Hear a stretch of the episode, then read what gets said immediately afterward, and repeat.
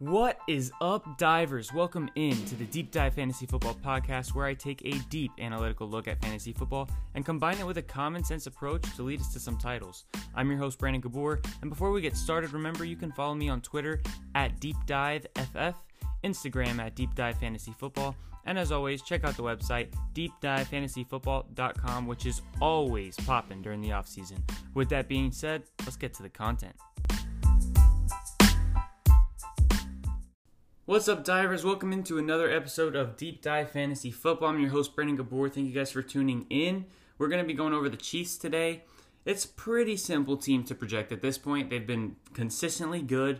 All of their skill players are pretty consistent in their efficiency metrics. So I think there's probably one player that's kind of highly debated right now on this team. Everyone else is a, a sure lock. But before we start that, I just want to let you guys know if you think it sounds a little echoey, it does. And I know it did as well on the last podcast for the Bucks. I didn't really realize it until after the Bucks podcast. I have moved into a new place and I haven't fully filled out the uh, the room yet, so it's still a little echoey as I move things in. That'll go away over time, so just give me like a week or two, and it'll sound back to how it was before. But let's start with the Chiefs. Let's go into those personnel changes. They lost wide receiver Sammy Watkins. They released running back Damien Williams. They lost Le'Veon Bell. So, hey, that's looking pretty good for Clyde, right? But then we were all freaking out about the offensive line. They released left tackle Eric Fisher, they released right tackle Mitchell Schwartz. But they've actually had a huge turnaround. They signed guard Joe Thuney, guard Kyle Long, guard Austin Blythe. They traded for offensive tackle Orlando Brown, which is a great trade for them. And then they drafted center Creed Humphrey in the second round. They've added five new offensive linemen. Actually, make it six because they also signed right tackle Mike Remmers. So they have six new linemen. It's it's crazy. And they actually completely turned around that position in a positive light, which I did not think was going to be possible based off how it started. They also grabbed defensive tackle Jarran Reed and linebacker Nick Bolton in the second round of the draft. He should be a nice addition to their defense. And they even grabbed a tight end who some people are pegging as a sleeper in Noah Gray. They grabbed him in the fifth round. So if you're in a super deep, deep league, tight end premium, whatever, whatnot, you can add him in there as a sleeper. He's worth a stash. So, all of this to say, right? That was so many changes. All of this to say, basically, they completely retooled their offensive line. And now it's filled with high upside starters and good depth, according to PFF, because they are the seventh ranked offensive line. And last year, before the injuries during the season, they were ranked 11th. So it's a minor upgrade. Honestly, it's going to be a rough start, and we have to acknowledge that. When you have this much turnover on the offensive line, the offensive line is very, very dependent on chemistry. The players have to understand how they play with each other. So, with a whole bunch of new faces, and most of these new faces not being in the Chiefs scheme, it's going to be a little difficult to start, I, I think. And I think it's going to actually open us up to some possible buy lows after week three or four from the Chiefs. So keep that in mind because it will get better as the season goes on. They have the 22nd ranked defensive line, 23rd linebacking corps, and 18th secondary. Defensively, they're pretty much going to be the same as last year. They might be a tiny bit better with those additions we talked about in Jarran Reed and Nick Bolton, but the defense has never been, well, that's not true. But with Mahomes, the defense has never been super great for the Chiefs, and, you know, we're not really seeing changes there. So it also makes it very simple to kind of project last year onto this year. So, what was last year? Well, in 2020, the pass run rate for the Chiefs was 61% pass, 39% run. Guess what it was in 2019? 61% pass, 39% run. So, guess what I'm projecting this year? Surprise, 61%, 39% run. So, that's that's simple. That that's super easy. I mean, there's not really any reason to to think it will change much, if at all. So I'm also expecting a similar total plays. That puts them at 1,099 over a 17 game season because offense is still really good, defense is the same. So total play should be about the same. That's going to give us 67 or sorry, 670 passes and 429 runs. So let's talk about Mahomes. He's going to have a similar run rate this year in my projections as last year. So I'm giving him 70 attempts, 350 yards and two rushing touchdowns. He's been super consistent passing the ball. There's like I said a million times already, not too much to analyze. He's very stable on his completion percentage, very stable on his yards per completion. His touchdown rate, other than that 55 touchdown year or whatever it was, is pretty consistent. So I think you may say, hey, losing Sammy Watkins, that might hurt him a little bit, right? Well, the better offensive line probably offsets that. So I think that's pretty even keel right there. And we can basically project the same efficiency he's had the past few years. It is important to note, though, Patrick Mahomes is one of the few top tier quarterbacks that has an easy schedule. So if you really care about that schedule, and yes, schedules change, of course, like strength of schedule can change quickly because a defense that might be one of the worst defenses for a quarterback, they might lose their star edge rusher and their star corner after week three of the season, and all of a sudden they're a great matchup for quarterbacks. So, yes, those things can change, but overall, it's good to note because most of the top quarterbacks, their schedule's like about mediocre. Some of them have really bad schedules, aka Russell Wilson. Patrick Mahomes has a green green color on the draft sheets. That means he has a great schedule. It's a four star or five star schedule. And obviously, the higher star is better. It's at a five total. So, as always, Mahomes is going to be great, but that schedule might give him a, a, little bit of an edge if you think he's really close to somebody in your rankings or in your mind. Use that as a tiebreaker. Let's talk about Clyde. And this is the one person that I actually do think has a very fruitful discussion to come about him because a lot of people think, hey, Clyde has still that same potential that we believed he had last year. He still has that potential to be a top five running back because of the offense. And a lot of people are on the other side saying, look, they're not going to target him enough and they don't run the ball enough. There's no way he has top five upside, but those same people sometimes take it too far and say he can't even be an RB1, he's just an RB2. So we'll talk about where I have him projected, but as you guys know, I usually lie somewhere in the middle, right? So do I think he's got the top five potential? Does he have it? Yes. A lot of people have that potential. Do I think it's realistic for him to get there? Probably not. And we'll talk about why.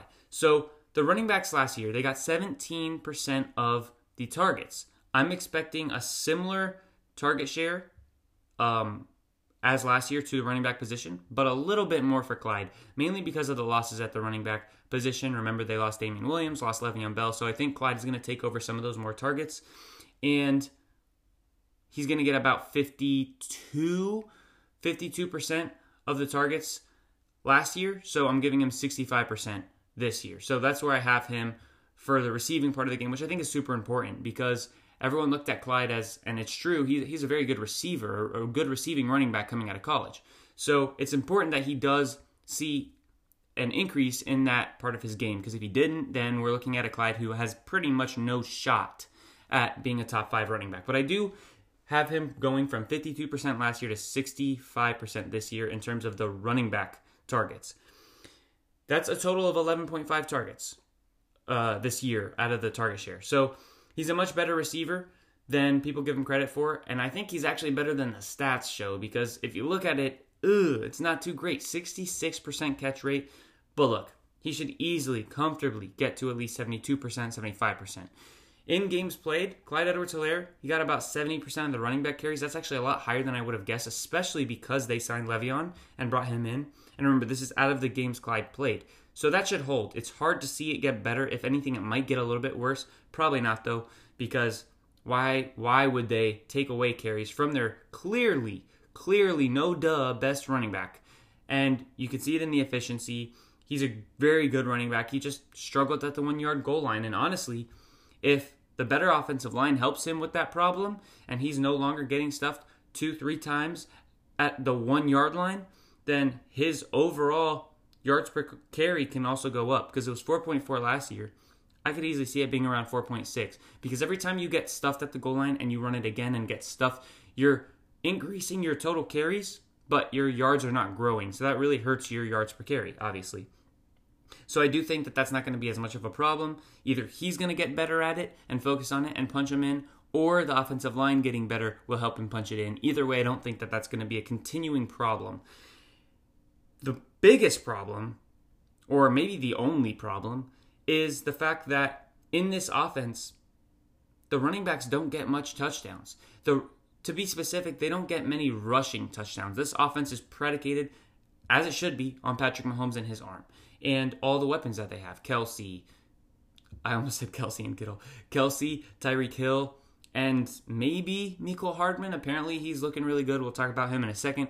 But That's the biggest problem. And it's going to cap Clyde because he's not going to have that same potential for rushing touchdowns as a lot of other running backs because they're just way less likely to actually run in the red zone than other teams. Now, just like Patrick Mahomes, Clyde Edwards Helaire actually has a very easy running back schedule. And don't think, uh, you know, this this must be screwed up. And I, I checked. I checked, right?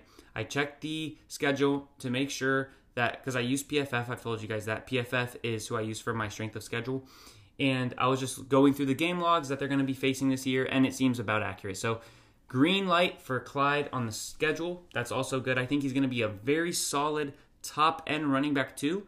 I don't see him finishing outside the top 15. I think he's probably a, a lock for at least top 16 lock. He's probably going to be in that RB8 to RB13 range. And that's a very good range. It's basically where he's being drafted. It might he actually might finish a little bit higher than where he's being drafted. And running backs are super important. Plus, he's one of the guys with the least amount of questions, right? Aaron Jones has the Aaron Rodgers question, and he's in that same range. Myles Gaskin has the questions of, hey, we haven't seen him and Salvon Ahmed together. Is Myles Gaskin to be Gaskin going to be consistent and going to get a lot of volume? And how's that offense going to look? Chris Carson has people worried about injury history. Mike Davis, is he just a guy? Is he really going to take over the workload? Are they going to sign someone else, bring someone else in, another guy in his range? Joe Mixon, people are worried about injury. There are so many guys that have questions. Clyde doesn't really have many questions. You know he's going to be stable for you. So that's why I actually do like taking Clyde in drafts. Now let's talk about Tyreek Hill. Last year he had a 23% target share. We have to make a decision off the Mecole Hardman hype because we have to decide if Mecole and the depth wide receivers will pick up all of Sammy Watkins' target share that he left, that void, if it's going just strictly to Mecole and the depth wide receivers, or if Tyreek Hill is going to take a little bit of that share. And I think he may. So I'm going to project him at a 24% target share, 1% higher than last year's. He's been super stable with efficiency metrics, usually gets around 75 to 100 rushing yards and a touchdown or two. So I'm keeping all that stuff same, same and he's going to be an elite wide receiver as always. He's actually currently my wide receiver one. So we still have, I'm trying to think who, who might jump him. Stefon Diggs might jump him. I highly doubt that. Uh, Davante Adams probably will. If I find out that Aaron Rodgers is playing, we'll see. But Tyreek Hill, as of right now, is my wide receiver one, and I've got like eight teams left to project, nine teams left to project. Let's talk about Travis Kelce. A lot of people look at this dude and say, you know, is he really worth that first round pick? Every single year, let me tell you guys, every single year, Travis Kelce is worth a first round pick until the drop off. He had a 25% target share last year. That's probably going to stay about the same. If anything, he'll lose a tiny bit, but not a big deal. The only worry is that the cliff is coming eventually. I personally don't think it's a worry for this year. I think he's got two good years left, but you truly never know. Sometimes you see it coming, sometimes you don't. He's also been super stable and consistent in his efficiency metrics. Honestly, the case can be made for Kelce as a top three pick in drafts, in my opinion. And I think that case should have been being made for the past three, four years. I was always somebody, if you've listened to the podcast, not saying he never said that he was a top three pick, but I can't take credit for something like that. But I've always said Travis Kelce's worth a first round pick because the value and the difference the edge that you get at the tight end position with Kelce versus anybody else is absolutely insane. If you start Travis Kelce in your tight end spot, you're basically starting a wide receiver one every single week in your tight end spot versus somebody else's tight end. You're averaging about eight points per week, six to eight points per week more than your opponent's tight end. That's the difference between 150 point week and 142 point week, right? And you're getting that from one player alone. He has the biggest advantage. The biggest VORP, value over replacement player. It's something else that I have in the draft sheets, and I'm going to update that once I'm done with my projections, and that should be super quick. It'll only take a day or two. So he's got the best value over replacement, and that's why he's always worth a first round pick. But now, because of the questions at the running back position, he could be a top three pick, and it could be justified because Christian McCaffrey, he should be a lock top three pick. The only the only question is injury, and it hasn't happened enough for us to be concerned about it, like Saquon, right? So Christian McCaffrey's a lock top three pick. Now tell me who else is a lock top three pick. You can't. You might say Jonathan Taylor. I haven't even projected the Colts yet, but I know how my process works, and I like I know how that offense splits up their carries just from studying it last year in the season, there's no way Jonathan Taylor is worth a top three pick, guys. He's not going to be getting more than 70 or 75% of the carries, especially because they still have Marlon Mack and he's back. And he's never going to be a high volume guy in the receiving game. So Jonathan Taylor's not a lock top three pick. Like, we're talking about locks right now, and that's not Jonathan Taylor. Ezekiel Elliott, lock? No way. Alvin Kamara with the questions that who's going to be the quarterback? No way. Um, Dalvin Cook, injury concerns. Is he a lock top three pick? No way. Derrick Henry, is he a lock top three pick? No way. And that that's probably one of the safer running backs. It definitely is one of the safer running backs, but he's not a lock top three. It's literally Christian McCaffrey, and that's it because everyone has questions. Not only the deeper running backs in, in the area of Clyde, like we were talking about earlier, but those top guys. And it's very interesting because the wide receivers aren't even super locked in because Davante Adams and Michael Thomas, the guys we've always been able to rely on, both have quarterback question marks right now. And Tyreek Hill, he's probably probably the safest one right now. Him or Diggs. I think Tyreek just because he's done it more often, and we can trust his quarterback is a lot better. So Tyreek is probably pretty close to that too. But Travis Kelce, you could take him anywhere you want in the first round, and you should not feel bad about it at all, in my opinion. He's going to be somebody that completely, completely changes your fantasy season, as he does for everyone. He's always one of the most commonly owned players on fantasy championships. So I'm going to stop praising Kelce. Let's get to Mecole Hardman. He had just a 10% target share last year, and there's now a whole bunch of hype coming out of camp that this guy is he's going to be the number two wide receiver, and he's gotten a lot better. I've never seen him put the route tree together. None of us have yet. And we don't really know how much to buy it, right? So if you buy it, then he's obviously going to get more usage than a 10% target share. If you don't, maybe you're just not touching him. If, if you don't, you shouldn't be touching him because his ADP is going to go up. And I'm going to put his target share 4% higher than last year. So I'm putting him at 14%.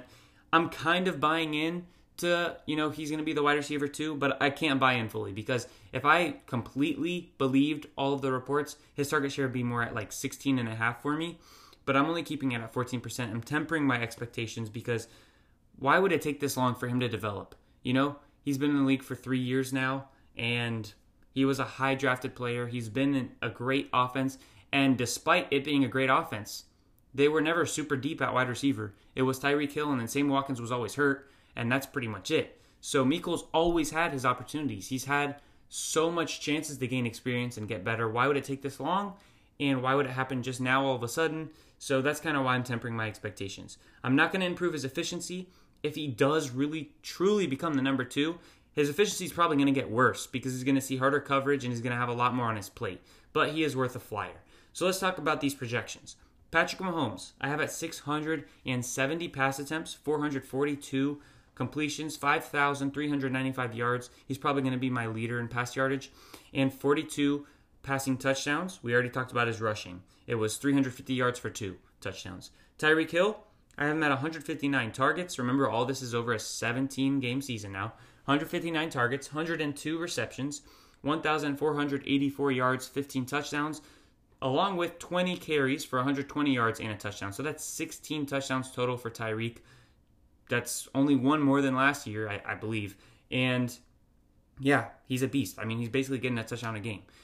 Mecole Hardman, 94 targets, 59 receptions, 833 yards, and six touchdowns. Travis Kelce, 162 targets. He should be the leader once again. 115 receptions, 1,439 yards, and 12 touchdowns.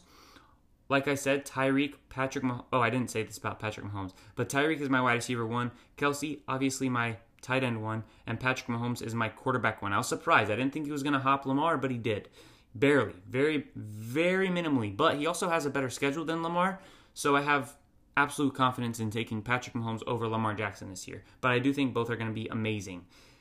Travis Kelce, like I said, he's my one, but he's six points more per game than Kyle Pitts. Now, I didn't do Darren Waller yet, and I'm probably going to do the Raiders next, so that's what you can look forward to as the next podcast.